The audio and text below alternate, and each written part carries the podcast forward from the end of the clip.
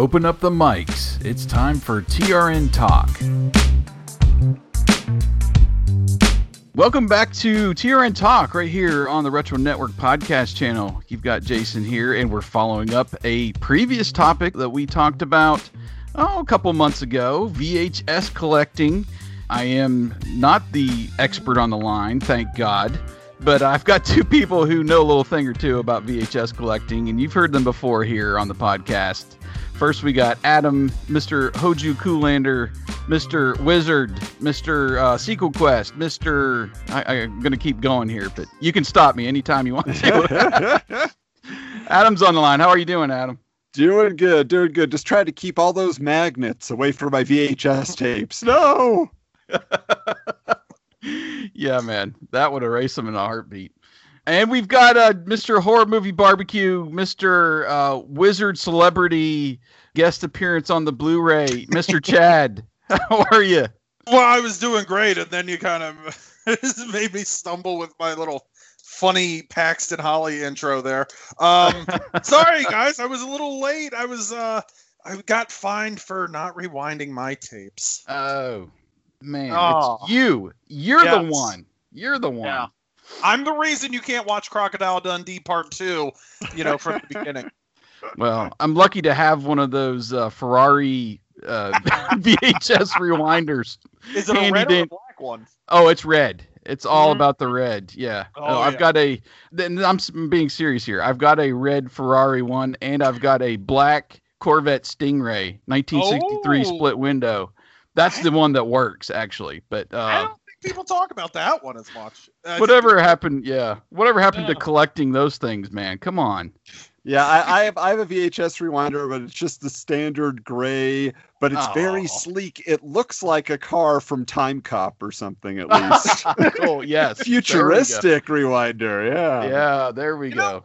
I'm kind of surprised we don't see people like customizing them and like turning them into like the Ecto-1 or like Knight Rider. Yeah. I see a big opportunity for like custom and like modding, and I'm surprised we don't see it. What we need is a 57 Chevy. I'm going to my mask roots here, and when it pops up, then the little cannon comes out of the windshield. Oh, like a cartoon. Anyway, nice. Little sidebar. But it's you two guys that really have got me on the line today. Yep. We're going back and forth on Twitter, and it seems like it's time again to talk some VHS tapes and collecting and just weird stuff, man. I want to talk about some weird stuff today.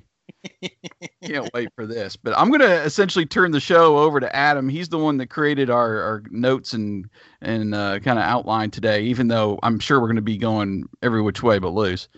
I have that one in my collection, but yeah, Adam, it's all yours, man. All right. Well, we had a great time last time, just really getting into so many details about the collecting world. But I was so surprised when I realized we really didn't talk about the unique tapes that have crossed our path, just the weird stuff you come across when you're searching, whether it's at Goodwill or, just all of a sudden inherit a few tapes and you're like, wait, what's this? But one of the things before we get into that I think is worth noting is at the very end of the last episode, Chad was shouting out Shout Factory, as he so often was doing on Twitter, all those months back. And somehow the magic worked. The Wizard waved his wand, and you get the Blu-ray of the Wizard right now from Shout Factory. You're going to see Mr. Chad Young on there. Chad, how'd that go down? Okay, so I got to tell you. Skinny. Yeah, we want the skinny man. So I came out of a screening of, and this is all true, Gremlins 2 at the local theater. They usually do like the retro kind of Saturday. I mean, obviously they're not doing it now, but it was the same weekend as San Diego Comic-Con. And part of me was like, maybe this is the year we finally get the Wizard. It's going to be the 30th anniversary. So I go into the movie, and literally all I could think of is they have to be announcing Hello, Mary Lou Prom Night 2 right now. I cannot focus on the movie. All I could think of is Shout Factory going to announce the Wizard or Hello, Mary Lou Prom Night 2 or something like that. And I had kind of heard rumors that there was a slight chance for the Wizard, but I didn't really put a lot of stock into it because Universal just did that bare bones, I think, a year before. So I was just like, it's not going to happen. It's not going to happen. As soon as I get out of the theater, like after a while, I just kind of let it go. And I'm like, okay. As soon as I get out of the theater, like my phone just lights up with like 15 like text messages that say the wizard. And I get on Twitter and literally like about 20 more mentions of, the wizard. And I'm just like, oh my gosh. So Brian Ward, who is he's done a lot of like extra producing and like a lot of disc producing. I mean, he even goes back, I think, to when they were Rhino. I may have that wrong. I could have that wrong, but I know that he did a lot for like G.I. Joe and Transformers, and he did a lot on those releases. So that's kind of where I started to get to know who he was. And he was like, well, we're seeking fans' help. If anyone has any, stuff we can use, please message us. So I messaged him right then and there. That was July. Yeah, July. It was the end of July. I don't really hear back from him until like November, when I log in and he's like, hey, do you still have any of those scans you used for some of your, write-ups or whatever? And then he was also like, hey, by the way, we're looking to get a video if you can give us a good testimonial on why you love the wizard and this and that. And I'm just like, oh crap. I was not expecting that. So it's like, oops, now I kind of have to, oh geez. Like that's, it's always been kind of a dream of mine to kind of like be considered one of the biggest fans of something that I could appear in a documentary. It's a little egotistical, yeah, but that's awesome. Yeah. I mean, our buddy Sean Robert, he is the world's biggest Monster Squad fan. And I know he appeared in that documentary. I've had a lot of friends that are writers and, bloggers, podcasters, whatever. And they always, they've always appeared in stuff too. So I was like, I would love for that to happen. So for it to actually happen, it was kind of weird. Like I'm literally sitting in my spare room and I'm doing like a setup. And if you notice in the, when I'm talking, I think it's the wizard poster on my left is crooked. And I didn't notice that until, I'm watching the Blu-rays. I'm just like, oh, cool. And then I noticed the poster and I'm like, oh, why did I have to find out like this? It's just like, awesome, though. I mean, it's just so neat. Yeah, when you have that much passion for something and people look to you and then they're like, yeah, you know what? You would just bring the joy and the excitement to our extras, to our special features.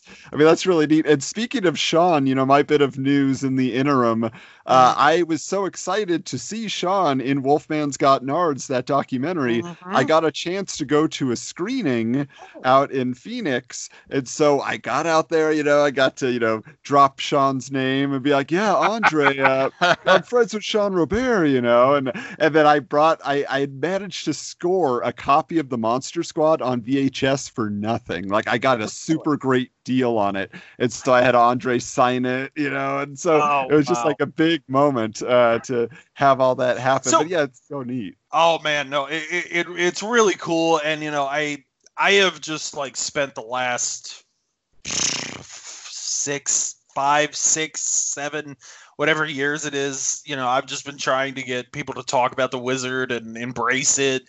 It is a goofy movie. It's not the, some people will look at it and say it's just a Nintendo movie, but it really has a lot of heart to it. And it really has a lot of fun to it. And I know that like my buddy Jeff, he just introduced his kid to it, and he said his kid loved it. I mean, it's about a bunch of kids playing, video games across the country. How can you not? Yeah. And I'm proud to say now, even more so, is in a trade with Chad a while back, I actually got a copy of The Wizard on VHS from him. I'm sure you have many, but now I have one of them. Yeah, I do. I still have. I think I still have about 3 or 4 on VHS, and those are just variations of the cover or whatever it is. There's really no discernible difference. Yeah, you haven't gone to like the Turkish version or the Greek version yet. No, because like Adam has with the True Beverly Hills. Oh my gosh, I have tried, and then I saw the price, and then I realized if that arrives, my wife is going to ask how much it was, and I don't want to answer that question. So it's kind of just nice to look at online. Yeah, exactly. Now you hope you walk into a Greek restaurant and for some reason they have a stack of tapes and my kid, he loved this. Oh gosh, that's the dream. But I'm curious for you guys, speaking of which, when you're coming across stuff in the interim since last time we recorded, have you guys found anything or obtained anything that you really were looking for in the VHS realm or something that caught your eye? I'll start. Yeah. Chad knows, and I don't know if we talked about this on the first VHS collecting episode, but the Larry Bud Melman couch potato workout has a little special place in my heart. For no other reason is that we podcasted back in, what was it, December, Chad, when we broke out the Sears Wish books, and we all picked a couple of VHS tapes in there, and that was the one that I chose. And just as luck would have it, I'm at my local antique mall that I go to a lot. And some booths, you'll visit and it's practically the same thing every time. But for me, it just depends on what you're looking for that day. So for some reason, I had VHS on the mind that day. And I was looking through just any kind of stacks of VHS tapes just to see what oddities I could find. There it was. Larry Bud Melman, couch potato workout. And I was like, oh, God, well, shoot, for I think it was $1. I've got to have it, And it's just the craziest thing. It's on YouTube if people wants to go watch it. And I think probably everything I'm going to talk about today is on YouTube. But it's just a piece of 20 minutes or whatever, 30 minutes of glorious 1990s knockoff comedy. It's not really even comedy. It's just, him. It's if you guys don't remember, he was a regular on David Letterman.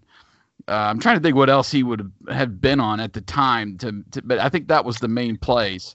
He had some cameos in like music videos. I know he did some Run DMC. That's like right. Especially the Rockbox video. Like that's the one thing that I always remember the most. But I just loved his laugh. I was a huge fan of Letterman, and I would hear him. Oh gosh, yes. The video is great. It's just him kind of sitting on the couch and other people around him in just crazy workout gear. And my favorite part of the video is, I don't know, about halfway through, they sit down to make this like dish that will kind of keep you going, And it's just a bunch of random. It starts out with like meatballs, and he adds Fruit Loops and macaroni and cheese, and then he's got little vials of like salt and sugar and MSG, and then there's like a pitcher of beer, and he just pours it all together, man. And he's like, this is my couch potato, whatever recipe, and just to kind of keep you all going. And there's funny little graphics throughout that has calories burned and calories earned, and the earned is like 500 and the burned is like -4 or so. I don't know, it's ridiculous, but that's fantastic. It's but in the era when everybody had some type of workout video, supermodel or otherwise. That's what it was. It was just and it wasn't 90s, it was late 80s. I think 80, maybe like 88 or 89. I think it was 89 because you when we talked about it on the podcast, that was 89. So it was back in anybody who was anybody, and even Larry Bud Melman, who was a C-lister, had a workout tape. And I don't know, it was great, but it was funny. It just was staring at me. I was, you're kidding me. And I think I even tweeted or texted you a picture. Yep, you did, and I was like, can you believe it? Oh my gosh! I knew that you had been looking for that tape, so I was just like, oh my gosh. Well, that's the thing. I wasn't really looking for it. I was just kind of going through tapes, not looking for anything in particular. And it was like the first one I pulled out from the rack. I was like, oh my gosh, it's the couch potato workout. Anyway, so that's I found that in the meantime. I love it. How about you, Chad? Any recent trades or acquisitions? Yeah, I mean, there's been a lot of acquisitions lately, and I'll tell you what probably my favorite one is. And Adam, you and I have done a couple trades, and believe it or not, my favorite recent find did not come from a trade. It came from a thrift store. Ah. So everyone knows that I love rabbits, and you know I have two at home, and you know I've always loved the Velveteen Rabbit story, and apparently back in '73, I want to say Scholastic, or I think it was Scholastic. They ended up, I think they produced this like live action adaptation of the Velveteen Rabbit, and it was really trippy, and it's just very, very hard to find. And it, even if you can find like the 16 millimeter or, you know, you can find like maybe a burned DVD, but there's virtually no trace of it on VHS. I was up in a little town outside of Buffalo just one day and thrifting, and I'm looking around and I see, you know, we've all seen like millions of copies of Velveteen Rabbit, the animated version or whatever. Yeah. So I know that package, but I saw this and I was like, wait a minute, I don't think I've ever seen this before. And as soon as I start reading the back, I'm like, oh my gosh, I didn't even know it was released on VHS. So it's really weird and trippy. Like it's very 70s. I don't know where it was produced. I don't think it's like Canadian. Seems American. It just kind of looks like they filmed all this at like some weird farm or something. But there's like they show the sequence of like the fairy godmother or whoever it is that like turns the Velveteen Rabbit into a real rabbit. They show her like flying through space with the rabbit. It's just like, oh my gosh, what? This is even crazier than I right now there's only really a little trailer on YouTube. Wow. And I think that's the only clip you can really find. But like I'm watching this and I'm like, oh my gosh, this needs to be seen to just be believed. Like, yeah, it makes me think like it came from an elementary school library. You know, like yes. Wheel it in on an AV cart, but that's the only time anybody ever saw it. Yeah. I think that's exactly and from what I've kind of looked it up before, and like I've seen other people in like comments say, yeah, I saw that when I was like first grade or something. And so it's just it's a pretty wild adaptation, like I said, and to kind of find it when you know I was just kind of like hanging out, and I was just kind of I think I found like a wrestling tape and. I think I found another tape that day. I can't remember which one, but like this is certainly like just a real big surprise and a real pleasant surprise at that, you know, especially considering I had never seen any other than that little trailer online. I hadn't seen anything. And now I'm kind of sad that, you know, I don't have the capabilities to upload stuff online because I will. Second. Well, now what's interesting is, you know, speaking of weird acquisitions, this is one that is, I know for a while it was considered very rare and hard to find. And yet I don't know that that's still the case these days. But I had a guy named Mike who also actually appears in the special features on the Blu-ray. Yeah. We used to both write and be frequenters of the Retro Junk website over there.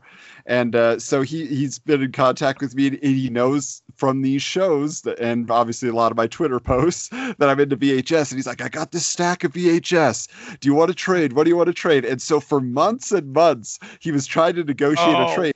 And the one tape, though, that was like the cornerstone of it all was the live action My Pet Monster movie. And I know that Chad, of all people, knows this movie backwards and forwards. And, you know, if it's not the Wizard, it's going to be, when they re-release a new edition of My Pet Monster again, it'll be Chad's face. You know, they'll just sculpt Chad's face into it. But anyway, we finally figured out a trade that worked for him, some Nintendo games for the My Pet Monster. And I was like, okay, you know, I got to finally add this to my collection. And I'd never seen it. Like, I know it's on YouTube and stuff, but I never watched it until I watched it on the tape. And I had no idea how bizarre it would be, because this focuses on like a full-size My Pet Monster when the kid transforms. It's somebody in a costume like I wore when I worked at Disneyland.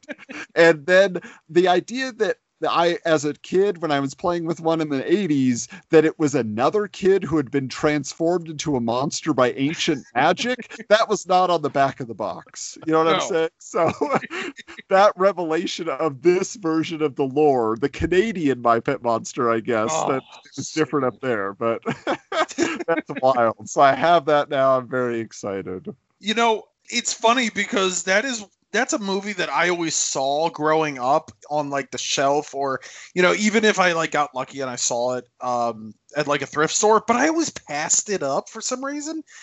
I didn't watch that full movie until about 5 or 6 years ago when I got the flu one day and I just needed like something to take my mind off. That's the weirdest movie to be watching when you've got the flu, by the way, and you haven't slept in like 2 days. I actually have that signed by the actress who played Jill, the little sister, Allison Port. I got to meet her for the first. I've talked to her a couple times because I run a My Pet Monster fan Twitter, and we've interacted before and we've talked, and I actually have a photo of both of us holding a My Pet Monster, and gosh, what a treasure that tape is. Yeah, it's special. And even just like the set decoration in that room, there's, you know, some other toys from the same manufacturer. You got your Mad Balls and other stuff hiding in there. So it's really fun to see some Popples and everything else. So they definitely worked in their branding into the film itself. So that was smart. But I, like you say, you know, a lot of times it is just what we come upon when we're out and about and it strikes our fancy, like Jason, not necessarily searching out Larry Bud Melman. There it was, though.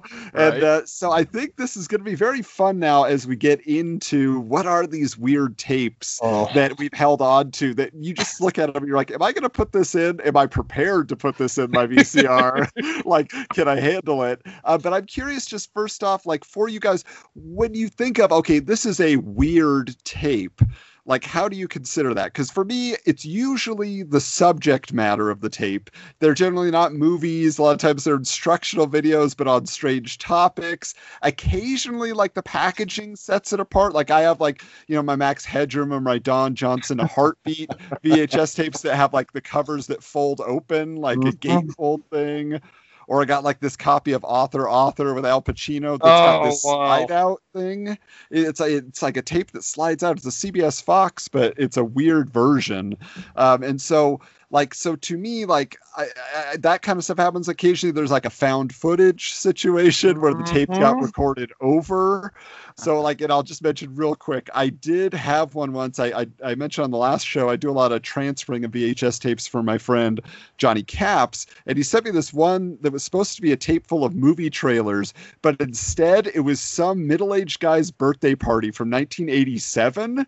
And it's just a bunch of dudes hanging around, and they have an exotic dancer. They film the whole routine. She's there dancing. Some guy smacks her on the butt. She's like, You know, she's like, oh my God. It was so weird. What? And then it cuts and they all bust out guitars and drums in a living room and they're just jamming out. Like that's the end of the party. They're just like rocking out. And I'm just like, wow. And you know who the birthday boy looked like is the famous wrestler there, Chad, who slapped John Stossel. David what's his face? Yeah. Oh. So, gosh, it could be him. I do not know for sure, but it very much looked like him. So, my God, would there be like legal ramifications if you put that up on YouTube? That's or something, why I never did, because I was like, I don't know that I can incriminate anybody in this situation. So, but that was my major found footage find at one point. But when you guys see something, what like you're saying, like, okay, this is weird. What's the main factor for you? How about you, Jason? It's more content. It's more just kind of random celebrities, and it's not really. I don't look for the packaging or anything. I'm not that deep on collecting. It's more just the strange stuff that I'm like, oh, this exists. Wow. You know? And they're like, Chad, with the stuff you've come across, what would shock you at this point? You know. Gosh, I don't know if anything can shock me on VHS anymore. I'll tell you. Geez, I don't know. I when I usually What I usually look for is, it's a little bit different now than it was like, 15 years ago. Now it's more of, what's not on YouTube? What's not on, Daily Motion? What's something that, is just, I can't, like the Velveteen Rabbit, like what can I find, anywhere? Before it was kind of just like, how can I find like found footage stuff, or how can I find a good horror movie that maybe no one's ever heard of? And essentially the kind of stuff I always loved to collect was like kind of the stuff you would see on like Everything is Terrible or Found Footage Fest, like just bad promotional videos. Yeah. And just stuff. Winnebago Man. Oh my God. Oh geez. Oh no.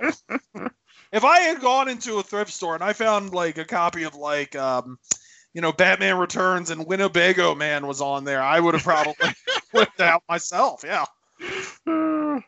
All right. Well, I said let's get into it here then. Let's start talking about some of these tapes that we have held on to. We, have cherished and said, wow, this is so odd. I saved this for special occasions for the right people who I know will get it.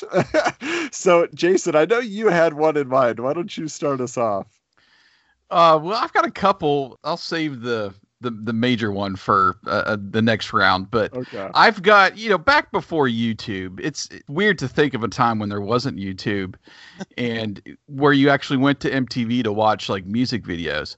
But some of the tapes in my collection that I've held onto for some reason are like music video collections. Like when I think it was 94, 95 when Aerosmith released their Big Ones Greatest Hits album. I immediately bought the VHS tape with all of the videos because I loved the Aerosmith videos going all the way back. And I've held on to that one. Another weird one that I had, I was in this Sting mode for a while. I was into all the Police stuff. And then when 10 Summoner's Tales hit, I think in 93 or 94, I was all in on that album. I just love the thing. And I bought a tape, and it's actually like the recording session at this castle in, I think, Scotland. And it's all set up, the band's all there, and they go through each song, and then he goes out and wanders around with some sheep. And then comes back and Jason, does another song after like I Dream of Rain. This is before. Yeah. Okay. So yeah, I mean, he was still in that realm, you would say, but yeah, it was just weird. It was just like another day to him. We're in this castle. We're going to record this album. I'm going to tend my sheep, and we're going to sing, Fields of Gold. It's great. I love it. And I've held on to it all these years, but just stuff like that. The music stuff that we take for granted now, that since we have YouTube to see the music videos and those kinds of things. I'm going to look and see if that's on YouTube just so you guys can check it out. But that's some of the tapes that I have. It's kind of music based stuff, music video collections. And then that one is just kind of the oddball of the bunch. Yeah, that's great. All right, Chad, what's your first one up? Well, so back in 2007, I think I've brought this up before. I can't remember, but one tape that I can't get rid of, I have a lot of love for it. Back in 2007, when one of my favorite, actually my two favorite video stores of all time actually closed, I was able to get a lot of tapes from both of them, but one of them was I got the. Do you guys remember when Charles Grodin hosted SNL? I think I missed that one. No, I didn't see that.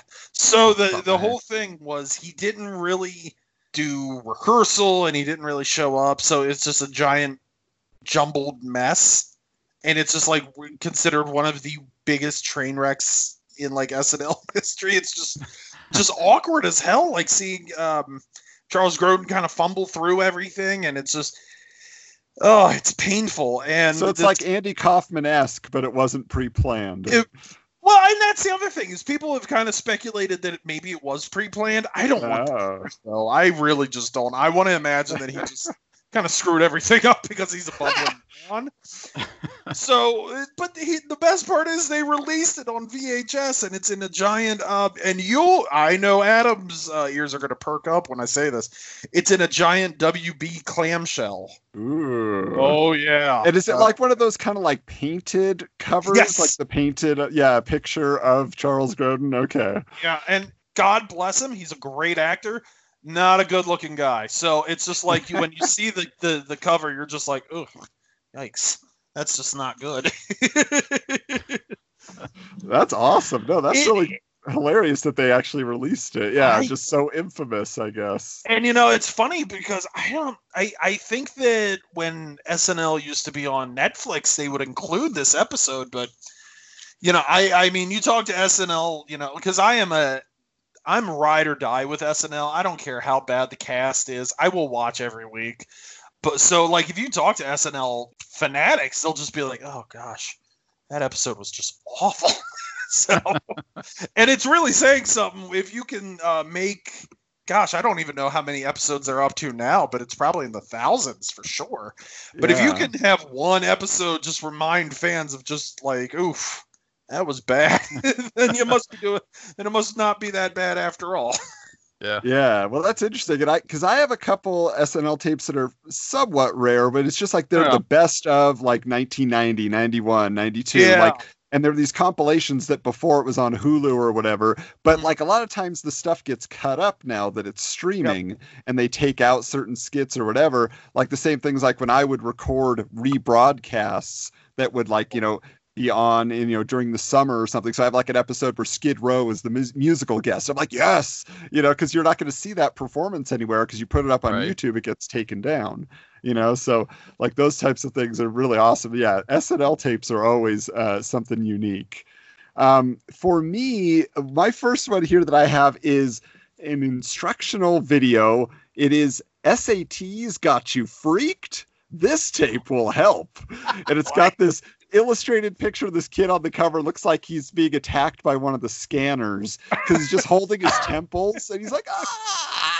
Just, his mouth is wide open. He's like super huge head. And anyway, but this is just a tape that basically what they did with it. It starts with a kid named Jody who looks like Steve from Stranger Things. and it's like, because it's from 1987, it's actually by a company called Vid Disco, which is a great company name. It's sponsored by Pepsi.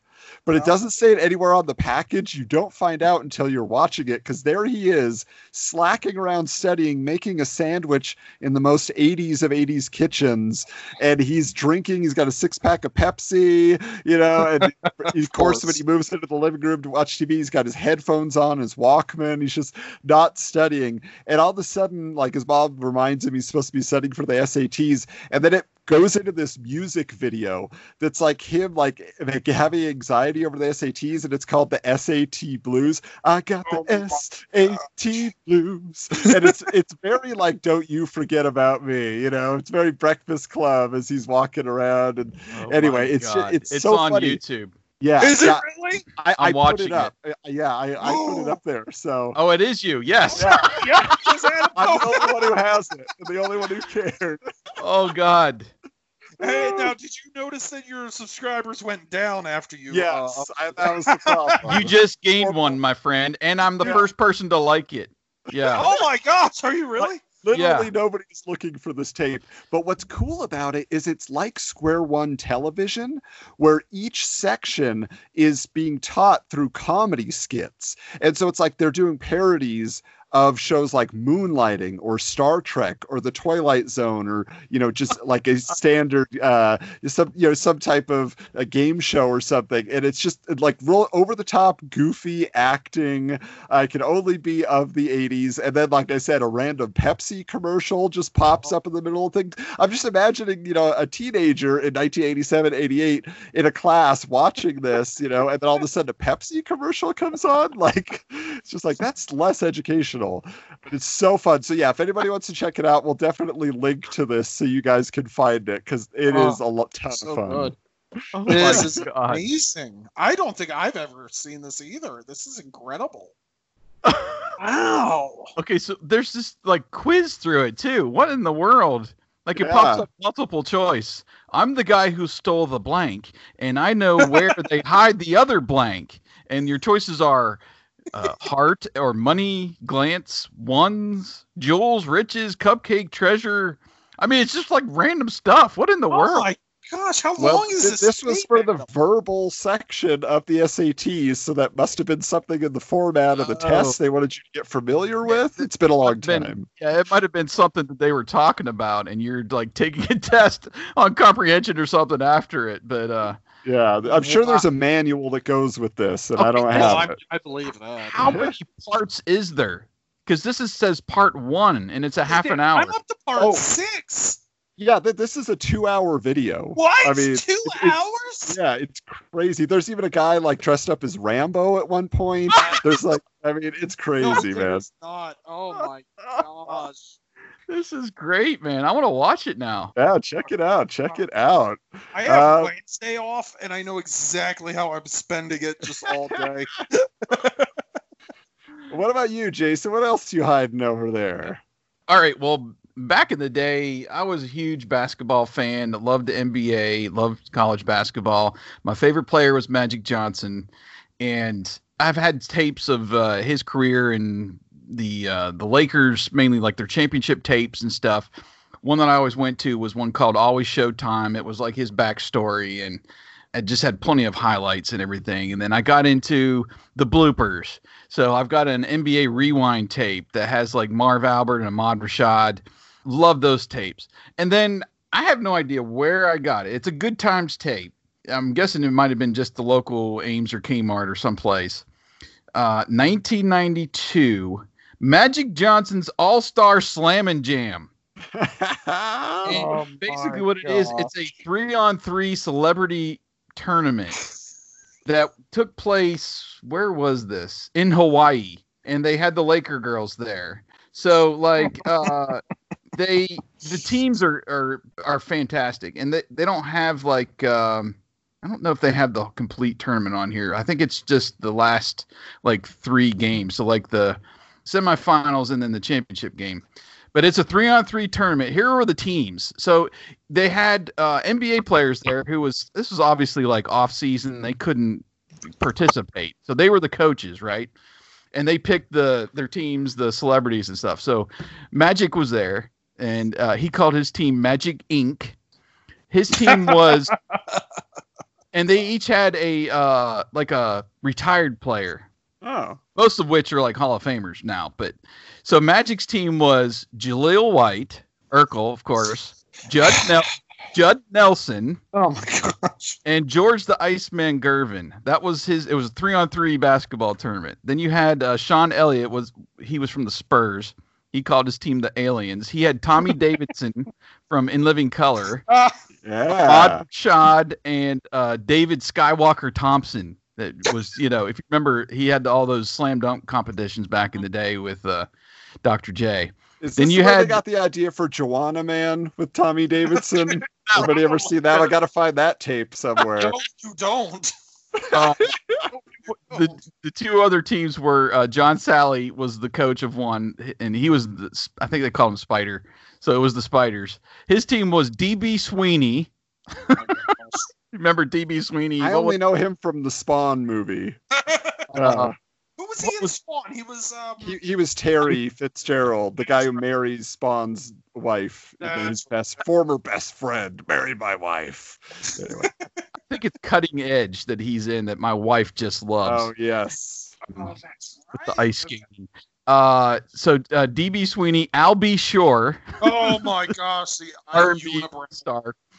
And then Bobby Jones, the old Philadelphia 76ers player, who is now a Hall of Famer. I think I don't think Thompson's in the Hall of Fame, but I know the Iceman is.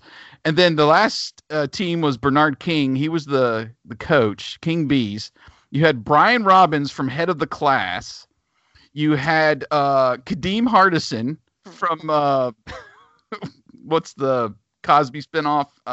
A Different World. Yeah. Dwayne Wade. Yeah.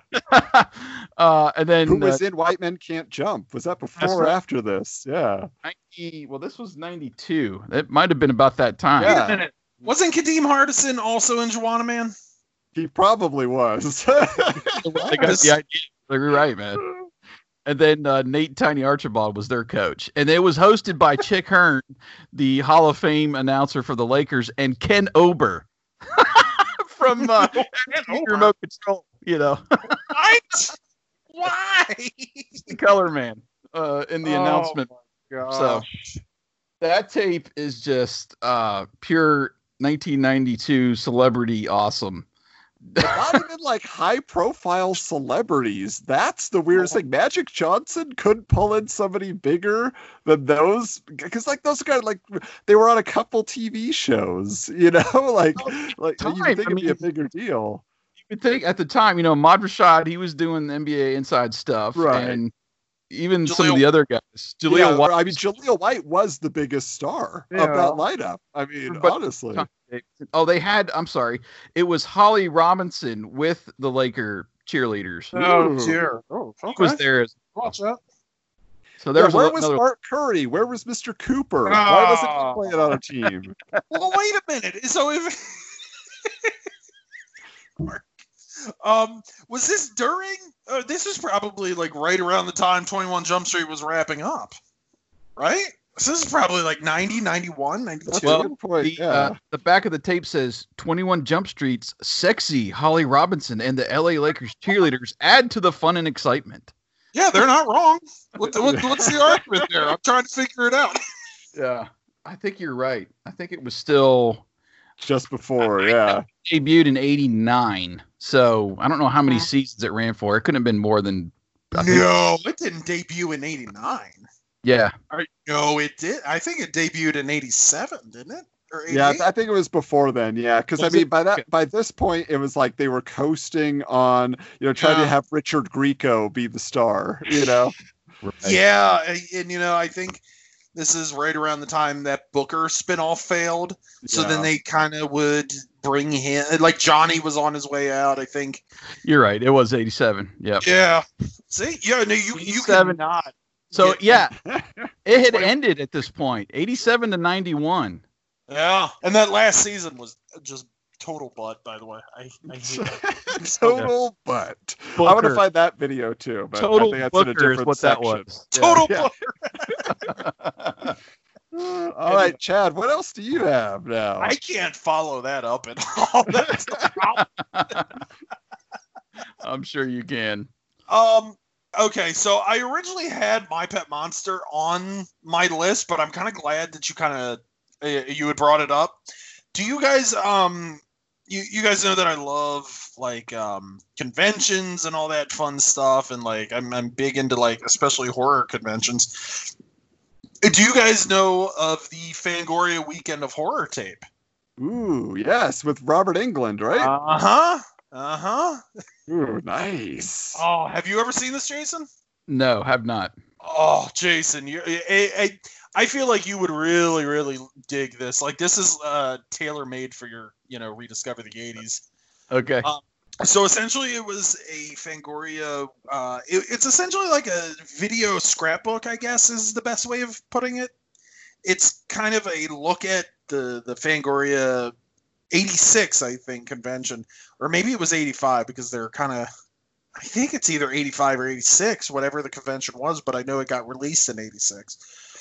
But essentially, it's just, you know, going around the Fangoria convention, you know, looking at all the dealers, all the costumes, kind of all the models that people are making, you know, and there's so much fun stuff in there. Like they show kind of the fan films that were being made at that time because I guess they had like a competition.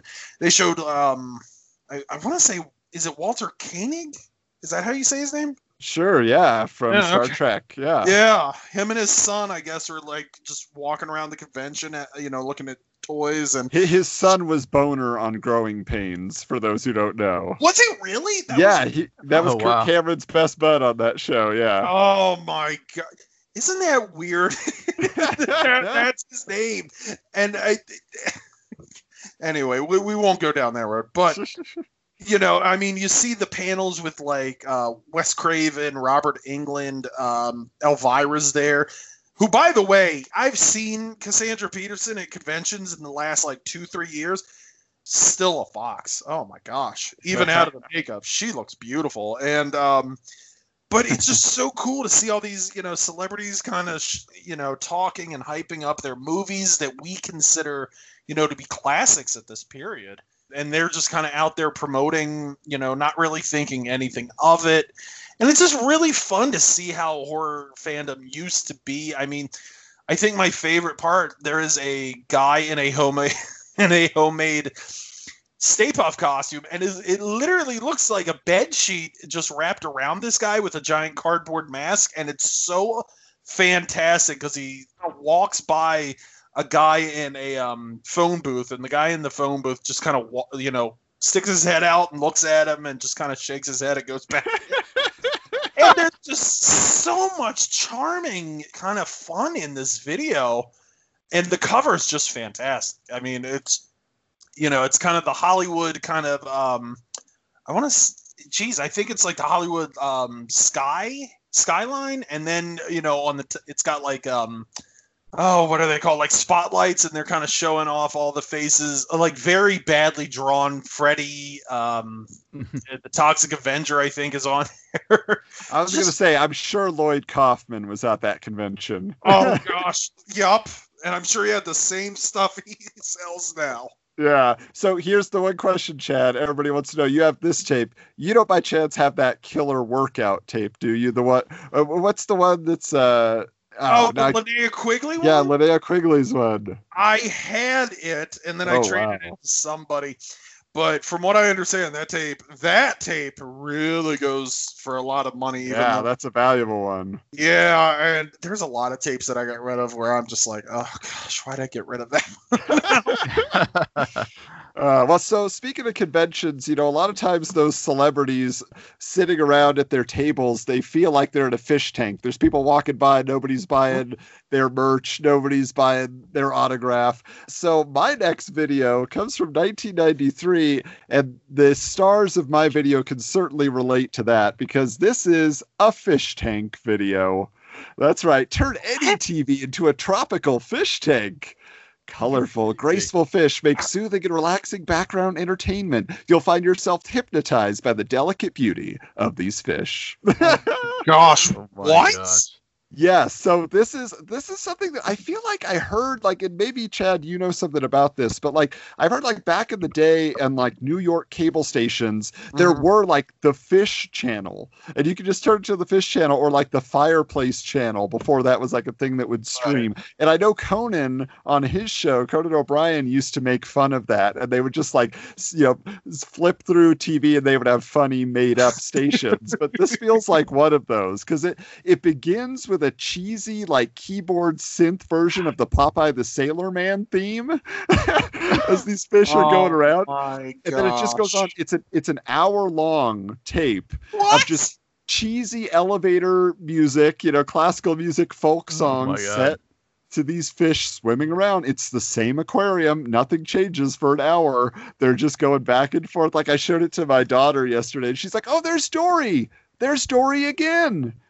So anyway, but I actually use this tape for naps when I'm sick, because it's so relaxing. I'll just turn it on, and I got these fish going to this weird music, and it just puts me to sleep, But I mean, you got to think, like, a television and this video, which on the back tells you it was only $9.95, were cheaper than buying an actual aquarium and purchasing actual fish. So you can see the appeal of a dentist's office or whatever else that wanted to add this to their design of their waiting room. Got to keep pushing rewind. Gosh, I mean, that's I love this. It's like the first screensaver ever produced. Yeah. This is fantastic. This is such a weird one, but I love it. That's great. Gosh. All right, Jason, you got another one to wow us with here? I was trying to find it. It's not one that I had. It was at a friend's house, and we were obsessed with monster trucks. And I remember him having a tape of like Bigfoot highlights, and he had like a remote control Bigfoot that was gas powered. It was like the coolest thing ever, and he would never let me touch, the thing. But we were huge into monster trucks, and when Bigfoot was huge, way back in the day, I don't know. This has had to be like late 80s, early 90s. I remember the thing. It had like those huge tires, and it went in the water. It was like the hugest tires ever on the Bigfoot monster truck. And no, we were watching. He had like a collection of tapes that we would pop in every once in a while when we weren't watching wrestling. And I'm trying to figure out which tape it was that we had. I'm kind of scrolling through here, but did y'all ever get into like those monster truck highlights and all that back in the day? I remember the cartoon for sure. I mean, it was super merchandise. And then it was so funny how in the 90s, all of a sudden it was Gravedigger. It was like your old news, Bigfoot. Now it's about Gravedigger. That's right. That's right. I have, and I still have from my childhood, the Bigfoot board game. Oh, what? Wow. Yes. And the crazy thing is, so the board itself is like this highway, and you've got this little, they're like little, the pieces are small Bigfoot trucks, and they have like a little shifter in there to go from 2-wheel drive to 4-wheel drive. So you could go like off road, and they were all like color coded, and each of you had like 4 pieces that were a car, and they're all like exotic cars, like a Countach, a Corvette, Ferrari. One side, it would be pristine, and then you flip the little tab over and it was crushed. So you'd go around the board and you're trying to get these cars and crush them.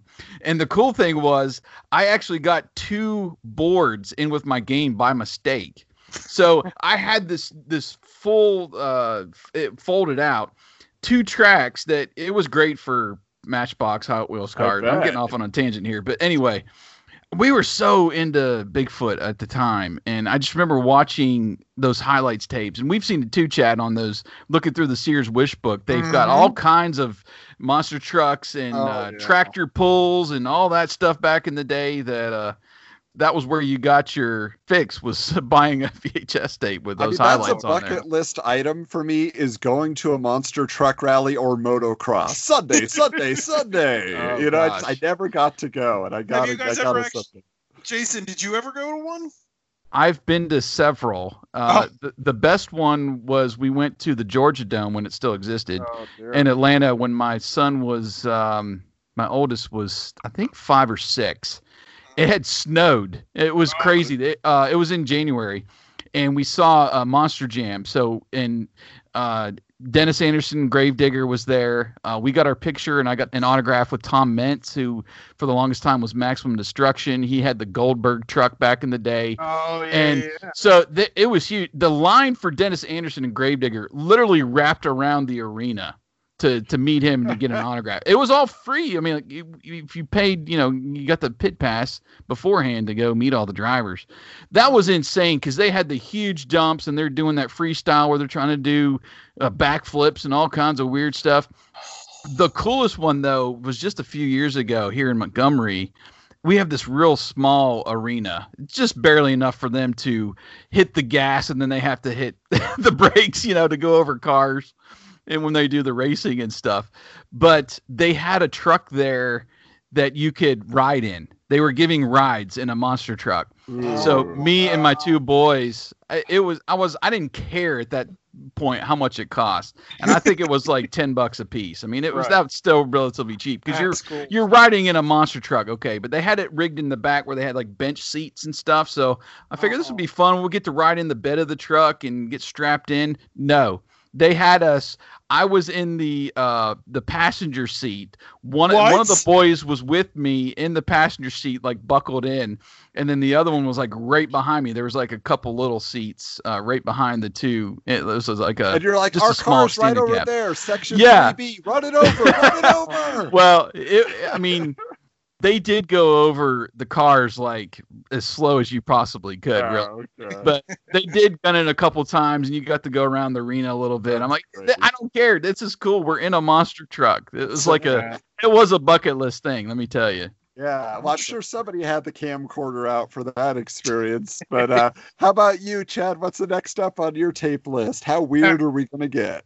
Well, actually, we're going to stay on monster trucks for a second. What? So. Oh, yeah. And Jason, honestly, I got to tell you, I went to a monster truck rally when probably 86, 87, because my brother and I, my brother and I were into that stuff, and they came to, I think, the Cap Center right outside D.C., and there's actually a photo of me like covering my ears because I thought it was way too loud. I remember that day too. That was pretty awesome. But do you guys remember a tape called Blood, Sweat, and Gears? It sounds familiar. Oh, I never saw that one. Okay, so this is a tape that I think was sponsored by either Miller Lite or Bush. I can't remember which one it is. But essentially, it is a monster truck rally. Now, that's pretty cool, in the 80s, right? I mean, monster truck. We were just talking about it. We loved monster trucks. How do you get even cooler? Well, you get Sergeant Slaughter to appear on it. Oh, no way! Oh, no. You have him form a team of, army dudes to do a tug of war with Bigfoot. Then you have Sergeant Slaughter start playing guitar in some junkyard with a bunch of bikini girls. Oh my God, I found it on YouTube. It's on YouTube. Yes. Oh my gosh, I tell you, I found this tape at a flea market back in 2013, and I have never let it go because he looks young. What year is this? 86, 87, 88? Is it really? Yeah, so it was right around the time he was doing G.I. Joe, and he was I think in AWA, but I know he was with G.I. Joe. This is just a weird tape. That is fantastic. Yeah. Oh, it's more than monster trucks though, because there's the whole pulling competition. They're in the mud, like mud racing, and oh my gosh, yes. And the best part is they do a little skit during the tug of war where one of the guys is being uncooperative. So Sarge kind of has to put him in place, and then the guy is just getting in his face, and it's just oh my gosh, can you imagine being a kid and going to this in person? You're going to see Sergeant Slaughter, Bigfoot, but you're getting a little show too. Uh-huh. It's just so incredible. Out of all the tapes that have come through, my collection, this is probably one of the most bizarre. And I know that R.D. Reynolds over at WrestleCrap just wrote about, not to be confused with R.D.'s Detention, who, by the way, good-looking guy. I don't know if you've ever seen this. Yeah, I know. I think we could give him a little bit more work anywhere. Yeah. He'll represent your product. He'll do your monster truck rally. Artie's he's not picky. He's got arms he could take down Bigfoot too. But it's just such a weird video, and I love watching it sometimes because it's just so hokey and so 80s and. Oh my gosh, it's definitely something, that if you guys oh, this is it. Okay. Yeah. The tape, I think it's called Legend of Bigfoot is the one that we had. And it's basically shows, because there were several different trucks that they had for Bigfoot, and I don't know how many it went up to, like Bigfoot 27, but this is the one that has the one with the two dually tires in the front and back. That's just ridiculous. Mm-hmm. I mean, double the size of a normal truck, I mean, this is it, yeah. That, I feel like I've heard that before. 87 is what I'm saying. 87. There's also one called King of... Nobody expected that, yeah. There's also one called King of the Monster Trucks. He might have had that one, too. And there's this whole, commercial where you called in, you got a free hat, and you got the tape. Gosh, of course. Oh, I love this culture, man. Just the whole, I don't know what it was about it. Just the fact that you're crushing cars, and it was just a boy's dream, Oh gosh, it's so great. Oh, that's so... All right. Well, that's a spectacle for sure. And the other place you go for spectacle is Vegas. That's right. Or to a lesser extent, Atlantic City. And that is where my next tape takes place. I got this randomly at our local thrift store. It's got a 50% off sticker from Blockbuster Video. Members save an extra 10%. And then oddly enough, it was a Blockbuster Video that you could buy for $19.98 off the shelf originally.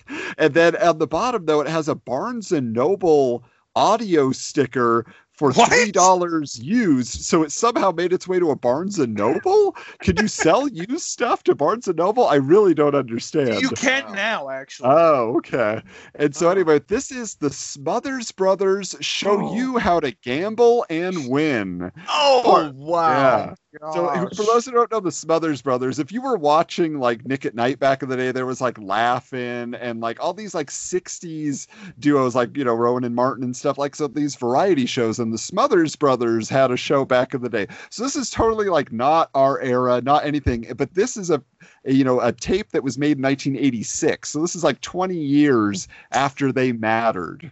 Okay. This is for baby boomers, you know, and whoever else. But the thing starts off with Dick Smothers driving up to the Playboy Hotel and Casino in Atlantic City, New Jersey, driving a DeLorean. Oh, like not ironically. Gosh. No, there's no reference to Back to the Future. It's you gotta find it. Oh my gosh, yes. In a DeLorean. Get more 80s than that, yeah. And so all the dealers at the casino are Playboy bunnies. You know, they've got the ears, they've got the outfit, they got, you know, the bow tie, they're doing the whole deal. And it's awesome. Not super scripted. Like the beginning and the end have these comedy bits with this old surly grandma playing the slots and she's cussing out the slot machine, you know, and like literally cussing it out. You know, you're like, what? Like, and then, like, you have Tom is playing the idiot novice, which was always his shtick. And then his brother Dick is teaching him about gambling. And it's just them, like, walking the floor of a casino, going to different tables and talking about their strategy. But it's like, you can tell it's staged, but at the same time, like, the audio's not great. You hear Chips, like, in the background, looking around. Like, it really feels like you're kind of in the casino without, like, the cigarette smoke and the loud music. You know, and I don't know anything about gambling. I don't intend to start anytime soon, but imagining a retiree who loved the Smothers Brothers in the 60s and then dreamed of winning big at the tables, you know, just watching this video in preparation for a vacation to Las Vegas, getting ready to jump in their RV. I mean, that just tickles me. It's amazing that it's the Smothers Brothers because they were always the ones that had the family variety shows, you know. Yeah, the Yo-Yo Man and whatever. Right, yeah. I mean, I don't know. Maybe gambling was a little more accepted back then. I think so, yeah. I mean, to me, it's like for our generation, if Ernest P. Worrell had done an instructional video on how to win at Candy Crush or something, you know, it's weird because it's like – years after they were relevant, and now it's just strange. You know, oh my God. SNL would actually do parodies of the Smothers Brothers, like maybe 15. And this is such a minor SNL thing, but they actually did parodies of them, and they were just so spot on. Like they had, it was almost like watching a 1960s variety show, and they did it so well. And it seems like something Bill Hader would do. Yeah. Yes. Yes. Yes. Yes. It is. It really is. But this tape is wow. This is something. And he gets in the DeLorean and drives away at the end. Yep. Oh. It doesn't go back in time, unfortunately. But still, maybe he wishes he could. This is a moment in time in itself, man. Yeah. They're both no longer with us, right? Am I just? I would imagine. I don't know. I mean, I can't remember. Yeah, it's hard to say. We'll have to look that up and find out. Have the Smothers Brothers survived into the 21st century? Because they were only like in their 50s, early 50s, maybe in this video. But okay, you know, 30 odd years going by. Yeah. If they were alive, they would still be. They would probably be doing a show in Branson, Missouri. Exactly. Or in Atlantic City, maybe. Or there was something for him there. But yeah, Jason, I'm curious, what else do you have in your stack of tapes over there? Just to give an update. Oh, yes. Tommy is still alive. He's 83 years old. Holy cow. And yeah, they're both still alive. They're in their 80s. Yeah. Wow. Dick is alive too. That's good news. I think I'm tapped out for now. Okay. You guys are going too way above my head here, so I'm going to let y'all keep going. All right, Chad, volley to you. Oh, dear gosh. Well, I'm starting to run out of tapes, but because, golly, there was one tape, I'll tell you, that I found just, okay, let me preface this by saying I'm a very proud Christian, but, you know, admittedly, when you think of Christianity, you don't really think of, you know, top-notch entertainment, and that kind of brings me to this tape. My mom, and this isn't something I found or anything. It's something I actually had. There was a tape called The Kingdom Chums that I had when I was a kid, and it was like a Saturday morning special or something. But it's like a top 10 commandments, and it's done in like musical form, and it's like an animated special, and it's very, very low quality. Yeah, I wouldn't say it's low quality. It's decent. But it's got like Billy Preston, Tony Orlando, and all these famous like singers, and I think Debbie Boone does a voice too. Like all these very, very talented singers and, you know, big names are doing this. But it's essentially like, you know, it's kind of like if Shirt Tales were made for I guess Sunday school, yeah. The teachers. When teachers, you know, got a headache, you know, you just throw in this video. It's okay. Yeah. And I liked it as a kid. I thought it was really cool and fun, and I liked the songs. And I revisited it about 10 years ago, and I had to turn it off. I was like, oh my gosh, I never want to see this again. Because it's just corny and bad, just bad doesn't even cover it.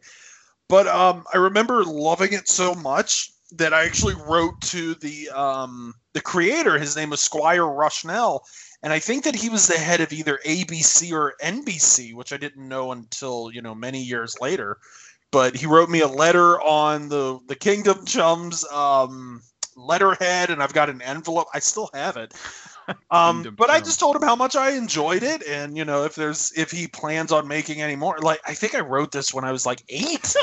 So it goes back to the beginning, eh, Chad? Yeah, pretty much. Yeah, so like, you shouldn't be shocked by if you see me tweeting celebrities asking them, you know, questions like this. The original top 10. I'm watching the video now. Yeah, that's it. And referring Jason, to the 10 commandments.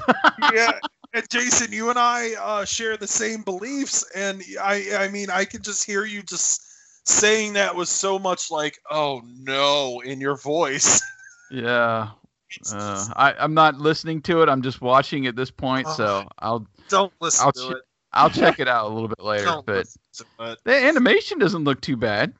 It's been, maybe I'm a little harsh. It has been about 10 years, or actually, I think Everything is Terrible posted a clip of it, and I even commented that I loved it as a kid, but. Ay. Well, that reminds me of that Superbook cartoon. Did you guys ever watch that? The anime. 80s? Yep. Yeah, mm-hmm. The anime Bible story is like that. Always fascinated me on Sunday mornings. I'd be like, "What is this? They got a robot? Yeah. Like this is crazy." And you know what? I found a tape of that like probably 15 years ago in one of my travels, and again, that was another tape where I was like, "Wow, wow." So, I've never heard of the Superbook. I just did a quick YouTube search. Yeah. It's got its own channel, 840,000 subscribers. No, it does not. Apparently, it's still going. How many of those people are really watching it with, you know, the right intentions, though? I don't know. We'll find out. Well, check the comments section. I'm sure it's carefully monitored. Episode 1 has over 9 million views. Wow. No, it does not. Oh, it's part of does not believe that. He believes some things, but he won't believe that. No, yeah, exactly. Thank you. That's a very fair. That's a very fair analysis. I will give you that. It's under the CBN umbrella, so that's they probably just hyped it out. Okay, there you go. Yeah. Okay, that makes sense. Jeez. All right. Well, you know, a lot of those individuals in the Bible, you know, they saw visions, and my next video will have you seeing visions as well, because I have from Stereogram Video, the 3D picture video experience from 1994. No. Yes. Oh, is this like the one of those early CGI ones? This is Magic Eye. Remember Magic Eye pictures where you had to unfocus? Yes. Oh, so that's what this is. Immortalized in the film Mallrats. You know, we had Ethan Suplee there and couldn't see the sailboat. But this is like that video relic with a twist, because the pictures are displayed on a television with music instead of just a static picture. It even comes with a booklet to explain like what you're supposed to do and how it works and the technology behind it. But it's got super trippy imagery, and the opening segment has this head of a cartoon cat. It's not animated, but do you guys remember in Batman Returns, the Shrek smiley face thing, cat? Like, that's what it is. Like, it's that image. I don't know how they used it, but basically, like, it comes out and it's talking to you like this, and it says, "I'm a naughty kitty who wants to take you into the next dimension." And it's just like it's got these like acid trip looking graphics, and he's just talking at you. It's really distorted. It's almost like the audio version of Magic Eye, because you have to listen very carefully to parse out the words he's saying, because there's all these weird sounds going on behind him. It is bizarre. And then basically, like, it just takes you through and it'll put the picture up on the screen for like 5 minutes for you to stare at with the weird like psychedelic music kind of playing with it. And it's so strange. Like, you know, and again, I said, I don't gamble. I don't do drugs either. I'm a DARE graduate after all. I went through the program. But this would be the video to watch if I ever got dosed accidentally, you know? And I had to ride it out, you know, just to get the full bad trip experience. I'm like, no, what's happening, bad wild kitty, you know? So what is the name of it? It's called Stereogram Video. So see if you can find Stereogram. I see Magic Eye, the video, Volume 1 on YouTube. I don't see any weird cats, though. Yeah, there's weird cats logo on this.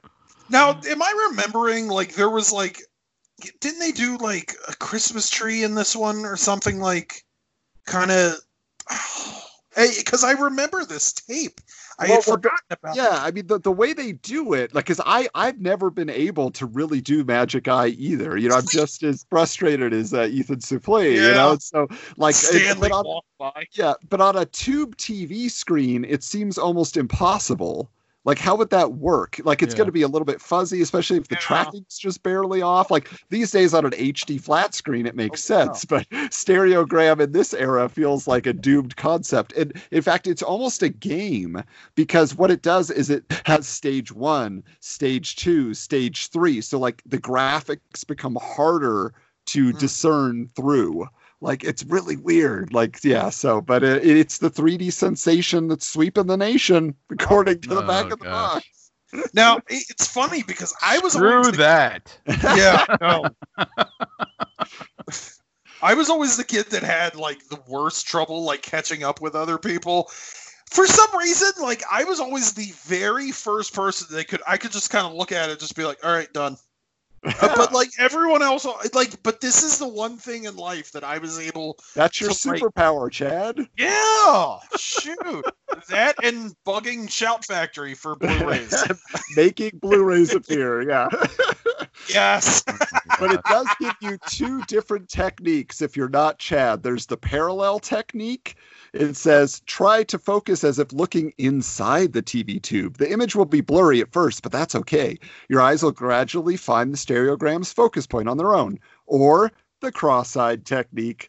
Hold up your finger or similar object between your eyes and the TV screen. Meaning your Yeah, maintaining your focus, gradually adjust the difference. When the correct position is reached, the 3D image should come into view. So basically, if you're one of the a-holes from Spaceballs, then you would be able to do that. I'm trying my best, sir.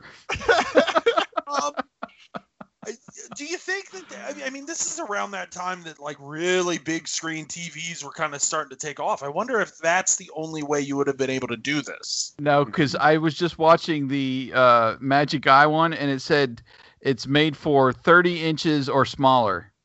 30-inch TVs or smaller. That's what it said. That's it? Because then it would be more compressed. You know, the bigger it gets, it's going to be like, you know, out of focus. Oh, okay. So, yeah. Wow. All right, Chad, are you tapped, or you got something else on the shelf there you think you could point us towards? Jeez. Oh my gosh, I don't know if I can top the Sergeant Slaughter one. You know what? I do, but I kind of want to save some of it for one the more content unique for your site. Kind of. Well, that's why I got it originally. You know what? Yeah, I'm just going to buzz right through this one. You know, Jason was talking about some of his, you know, favorite tapes, like the music videotapes and all that. And I think, you know, even during the DVD era, like that was kind of, you know, the musical collections I'd always pick up. I'd never pick up the performances. I always picked up the music videos because, you know, in 2002, they weren't playing, you know, 1986 Ozzy Osbourne videos on MTV or VH1. Well, maybe VH1 Classic, but back in, I want to say it's... When did this tape come out? I want to say it's 86 or 87. This was the WWF Pile Driver tape. Oh. Yeah. Oh. How do we even begin? This is a tape of wrestlers singing. Yes. Or either wrestlers are singing or Rick Derringer is singing their theme song. Oh gosh. And they're just, oh my goodness, it's just the worst things ever. Like there's a video for Pile Driver sung by wrestler Coco Beware, who, by the way, good singer, great wrestler, great, you know, pretty good singer, but it's like it's a music video taking place in a construction site with like a very young Vince McMahon kind of ogling a young lady that walks by in Daisy Dukes, and it's just Wait, is that Stand Back? Is it Vince's turn on the mic when he's singing Stand Back? I got to be 100% honest. I can't make it through this entire tape. No. Oh, but I just got the cassette actually from everybody's favorite guy, Nick Logan. You can tell Vicky about it there, Jason, but he was helping a friend clear out his house, and he got this whole pile of cassette tapes, audio cassettes, and he's like, "You want this?" And I saw the wrestling album too, Pile Driver, and I was like, "Yes, only for that, if nothing else." Yeah. Oh yeah. Now I've seen that album cover so many times at the thrift store on record. Mainly the one with Hulk on the front where he's all dirty. He's in the construction, you know, suit. Exactly. I had forgot that there was like video to this. And I just got back into watching old wrestling. So yeah, I'm going to like binge. There's like a playlist of all the Pile Driver music videos on YouTube. And that's what I'm doing. As soon as we end recording, I'm watching every single one of them. And it's actually like a little host. I can't remember his name. I don't think that he was like, I think he's just some random guy, but he kind of looks like he would be on MTV, and he's kind of introducing the videos. That is so fun. Wow, that's awesome. Yeah, these are just the individual videos. Okay. So I don't know if there was extra footage like on the full tape or something, but... that's not on the network? No, but it should be, because this is a piece of wrestling like history. Like, it's so ridiculous. I mean, you even got Mean Gene Okerlund and Rick Derringer singing Rock and Roll Hoochie Coo. I mean, there's some amazing stuff. There's original songs. I think Jimmy Hart helped write a lot of those. Yep. And then otherwise, they're just doing covers. But tell me Hulk puts that sledgehammer right through that pink Cadillac of Honky Tonk. That would have been ridiculous. I want to see that thing torn apart. You know what my favorite one on the, and I should say Demolition because they're the greatest tag team of all time, but whatever. It's the If You Only Knew music video, which is literally nothing but wrestlers singing. And at the end of the video, they show all the good guys and all the bad guys singing together, like in separate studios. But it's like, you know, 30 wrestlers in one room just trying to sing. And oh my God, they actually did a live performance at the Slammies of this song, and it was, nobody could keep up. It's just, oh, it's just such a beautiful, beautiful relic of, you know, our wrestling nostalgia. Well, that's interesting. Oh, go ahead. I was gonna say, I want that hard hat with the WWF logo on it. I just want to wear that around. I know someone who actually has one of those, and he got it made. And I have. Oh gosh. I want that too, because that looks like such a great item to get signed by like anybody who, you know, is still alive, I guess. Now, did they show this maybe on Superstars or something when it first dropped? They show like, they wouldn't show the entire thing, but they would show like a music video or two, like here on Superstars or Challenge or Primetime, whatever, at the time. But they wouldn't show the whole thing, you know. But they would show like, hey, here's, you know, this week, here's, you know, Jimmy Hart in Eat Your Heart Out, Rick Springfield, or whatever. Uh-huh. There wasn't a pay-per-view special.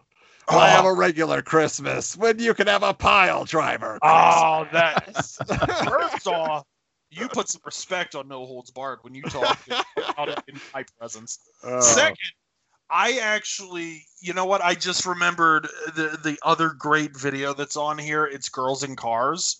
Oh yeah, and it's literally the guitarist and singer of the song. I think it's Rick Derringer. I could be wrong, but he is literally just wearing like an 80s duster. And he's on the beach, and like there are pigeons flying by him in every scene. Every other scene is either the tag team strike force, their matches, or it's literally just girls driving a car. And it is like the corniest video that you will. Oh gosh, it's like, it's so bad VH1 wouldn't play it at that time, I'm sure.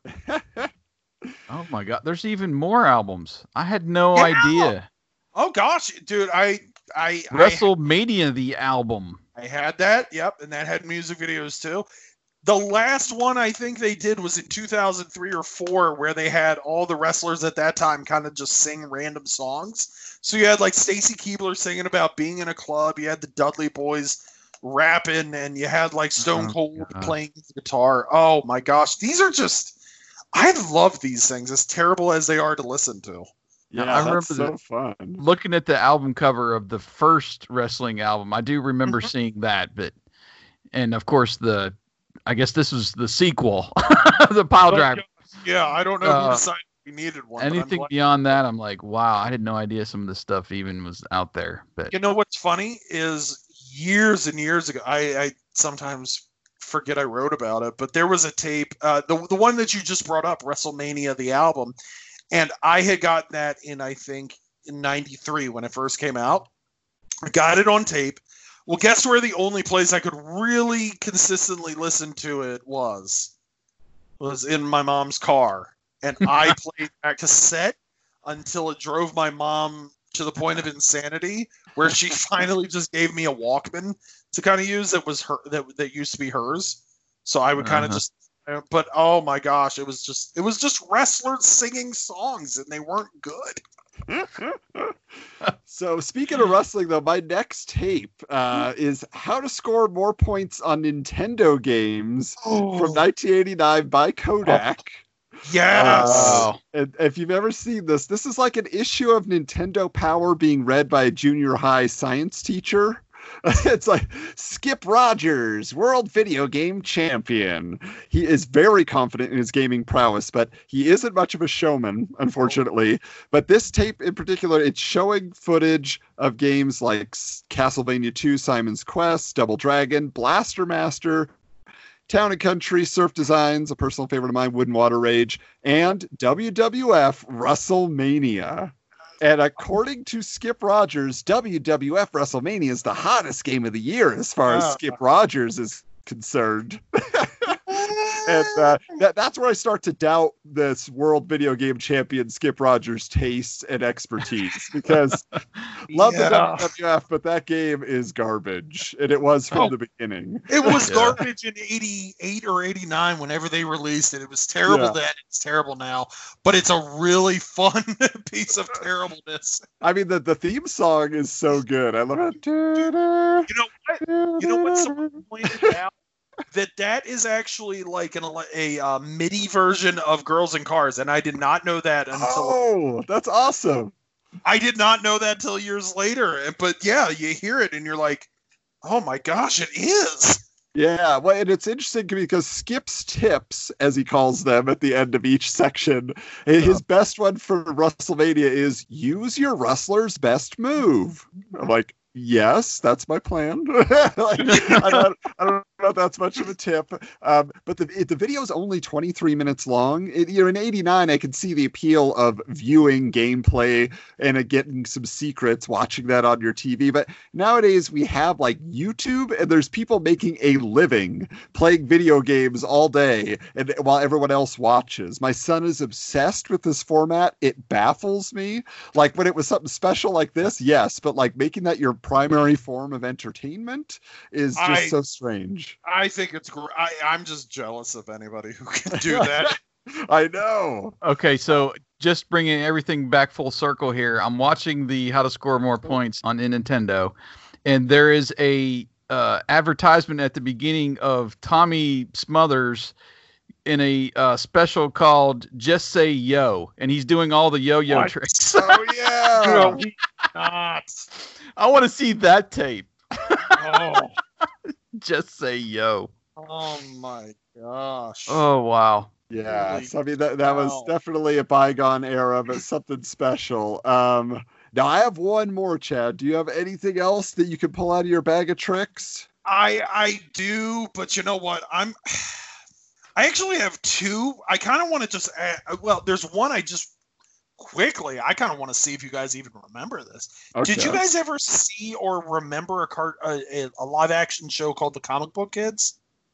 Book Kids? No, I remember the comic strip, the animated anthology show, but no. I'm going to just kind of gloss over. Oh, I'm just going to kind of touch on this real quick because I have a real doozy for you guys. Yeah. The Comic Book Kids, I guess, was early 80s, it really looks early 80s, but I guess it was like two kids that would like get into adventures and like storybooks, and it was live action. It was a girl and a boy, and I don't know how to describe this any better, but it looked like it was like produced on like just UHF, but apparently, you know, it aired in a couple markets, but I want to say it was like 81, 82. But it's not like superhero comics. It's like Gumby where they go into storybooks. Kind of, yeah. Huh. And there's a VHS or two of them. It's but there's on like YouTube. Yeah. Yeah. I before I got this tape, I had never heard of it. And I don't really hear a lot of people talk about it since my friend and I picked this tape up. And I just wasn't sure if you guys heard of it, but never. This is 1991 Skylark Productions. No, yeah. Oh, I know which one you're talking about. That's probably when they put it on video, but it probably was produced way before that. Yeah. Oh, it had to be like 81, 82 because it's very disco-y. It looks very. It's a movie. It's like an hour and a half long. No, then that's definitely not. I know which one you're talking about, but it's. I'm trying to find a picture of it. My friend down in Maryland has the tape that we found, and we just, it was ridiculous. Okay, so it was The Comic Book Kids from 1982. It currently has a 2.1 out of 10 on IMDb. It's okay. Let me see if I can read this.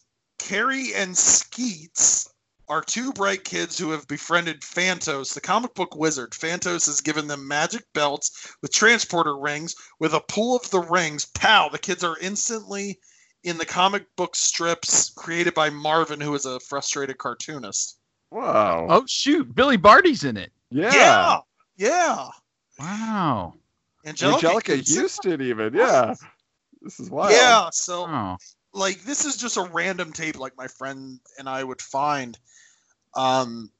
And there's a review on it that I can't tell is being serious or not, but I mean, the kids look like a younger version of Donnie and Marie Osmond. Kind of, yeah. This looks like something I feel like that would have played like after the Shazam ISIS hour back in the day. Exactly how it feels. Yeah. But that's just one tape. The tape that I really want to dive into is a tape that was actually sent to me by a reader, and I feel so embarrassed. I'm not remembering his name, and I apologize. But it was like a special it was like a promotional tape by General Mills. And it was called The Magic Secrets Video, starring a magician by the name of Dan Witkowski. And I wrote about this about 5 years ago. And it involves the Tricks Rabbit wanting to learn magic from Dan. And it also features like Lucky and the Sonny the Cuckoo Bird. Now, my favorite part is Frank and Barry and Count Chocula show up, right? Oh, man. Oh, my gosh. Well, this whole tape is just absolutely bonkers because it's very mid-80s. It's very low budget. It's very silly. And again, I mean, it's a tape featuring the Honey Nut Cheerio Bee walking around town and trying to learn about magic. And it's just so silly. And General Mills Justice League. I love it. Oh, what's the name of it? Review. What's the name of it again, Chad? The Magic Secrets Video by General Mills. And Dan, something Witkowski. You could like mail in for, or I think so. Yeah. From what I understand, it was like a kind of a nice like mail away tape. There it is. Yeah. And actually, I wrote about it on my blog. I did a couple screenshots. I think I even tweeted to General Mills if they had any information on this, but this is just a ridiculous tape. What I expected when I discovered this and someone told me about it was, just like maybe a magician doing a trick or two with Count Chocula, but I didn't expect a whole tape, like an hour tape, whatever it was, of just doing tricks and having... Oh, they're like in costume. I thought it was like animated or something, but oh, really? That's awesome! Yeah. Mascot costumes. They're all in costume. This is oh my gosh! I want that Frankenberry costume. You have no idea. I want to be Frankenberry for Halloween this year. And there's a great photo of at the end of the tape of just like everyone sitting in an audience, like two kids and all the mascots. Oh. Wow, it's so good. It's such a charming video. Like, if you watch it once, you're just like, oh my gosh, this is so fantastic.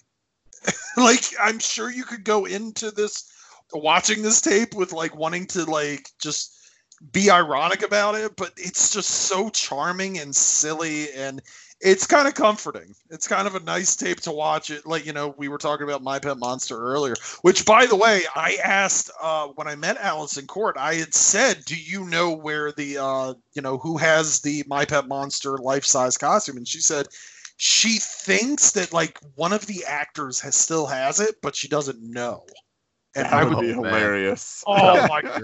Just sitting in their garage all these years. Do you know that they actually did a much more realistic looking, like, My Pet Monster costume for, like, Toys R Us appearances? Oh, so that would make sense. Yeah. Yeah. It looks more like what the toy looks like, except, like, probably, like, 6 feet or something. But I would love to know where that costume is. Jeez. There's a nice shot at the end of that tape of like them all on stage together in the costumes with the kids. I'm going to like screenshot that. That's my new background on my life. That's great. Yeah. That's a Zoom background. I mean, speaking of which, just an honorable mention for me, I have, you guys remember Welcome to Pooh Corner, right? On the Disney Channel. I know exactly where you're going. Yeah. So I have a tape called Too Smart for Strangers with Winnie the Pooh. And it's one of those videos, yeah, that you show kids to teach them, you know, when this guy comes up and offers you candy from a van, you know, you don't walk to him, you walk away from him. Or anyways, but it's a fantastic video. I picked up at like an antique store, and the lady, when I bought it, she's like, oh, I used to show this to my kids all the time. So it's really pretty interesting. And I have showed it to my son, you know, and taught him, because he's very open to just being friends with everybody. I'm like, yeah, you got to learn to be a little bit more discerning, sir. But Winnie the Pooh will set you straight. But you know, just watching his costumes. I picked that tape up. I don't even know where I got it, but it is set in my collection. I've never watched it once, but I already knew exactly where you were going. It's great. It's fantastic. Oh, and, you know, it's the big Disney clamshell. It's that classic look. Oh, but my last one is definitely not for kids. This is a video that I picked up called Armed, Concealed, Confident. And just a little bit of the back. Yeah, we live in a violent world, and more citizens are buying handguns for personal protection than ever before. And so, and then basically it tells you the career law enforcement officer, noted small arms expert and author, Mark Frick. And he's going to teach you all about it. It's like, takes you into the classroom and onto the range to explain what is needed to survive a lethal encounter. And so basically this is a video with this guy who is teaching you about the gun safety laws of Arizona. And he looks like a creepy stepdad. You know, he's basically like, what if you had, you know, you were watching Napoleon Dynamite and eventually, you know, Kip got, you know, married your mom, and he just shaved his mustache, and then you got this guy. But the best part of this is that they have these scenario scenes with lots of guys in tank tops and mullets attacking women in parking lots, who then shoot them dead. And it's like the way every episode of Renegade would end if nobody needed Lorenzo Lamas to save them, you know? Well, and, they didn't. But my absolute favorite is there's this hilarious setup out in front of a restaurant. There's these two women chatting, and one of the gals is like, yeah, I just got this new gun. And she pulls out her gun, and they like, oh, that's great. I love this. Let me hold it. And like they take turns aiming it and commenting on the weight of it and everything. And then these two guys walk out with this little boy, and they see these women with a gun, and they're like, oh my, and they frantically scoop up the kid and they run back in the building. Oh. And gosh. Oh my gosh. It's supposed to teach you, you know, to not brandish your gun for frivolous purposes, but it's just hilarious because it really looks like the video is saying, watch out for women with guns. They're dangerous. And what honestly, is going on out there that this video is being made? But doesn't it feel like it's a man is much more likely to show off with his firearm than a woman? Yeah. That's just how I feel about it. Yeah. But my favorite, because basically it's about concealed weapons, right? So he's teaching you about all these different holsters you can wear. And I mean, that's how it is still here in Arizona. I mean, you get your concealed weapon permit. People could be packing heat at any time. So watch your step. But basically there is only in the 90s could this exist, the fanny pack holster. What? Yes. There was a fanny pack holster. There was a fanny pack holster. He shows you the correct way to unzip it and grab it and, you know, retrieve your firearm and everything. Oh, but it's just one of those things where, like, yes, it could have just been a normal fashion item from 1990 to 1995, you know? I mean, you never knew that somebody had their concealed weapon there. So this is on my page as well. I put together a little clip called Fanny Pack and Heat is what I named it. I will definitely link to that as well so you guys can watch this, because the people and watching that particular clip, because the lady who is brandishing her gun out in front of the restaurant has the fanny pack holster on. So it's fantastic. Gosh. I think what I'll do is I'll try to compile like a playlist on the Retro Network YouTube channel of all these videos we talked about. Just let people binge it. Yeah.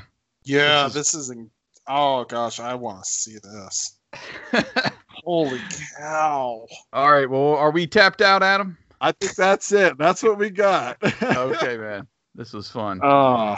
See, now I'm like, this totally sucks that we're all in seclusion. I can't go to my thrift store. I want to go like right now and start looking for tapes. Honestly. So we'll definitely have to revisit again. I know you guys got plenty of tapes you could talk about, but I'm gonna go digging, man. I'm gonna be ready next time. Let me tell you. This is gonna be a 3-part series. Like I really think maybe the next year or so we should revisit this. Absolutely, absolutely.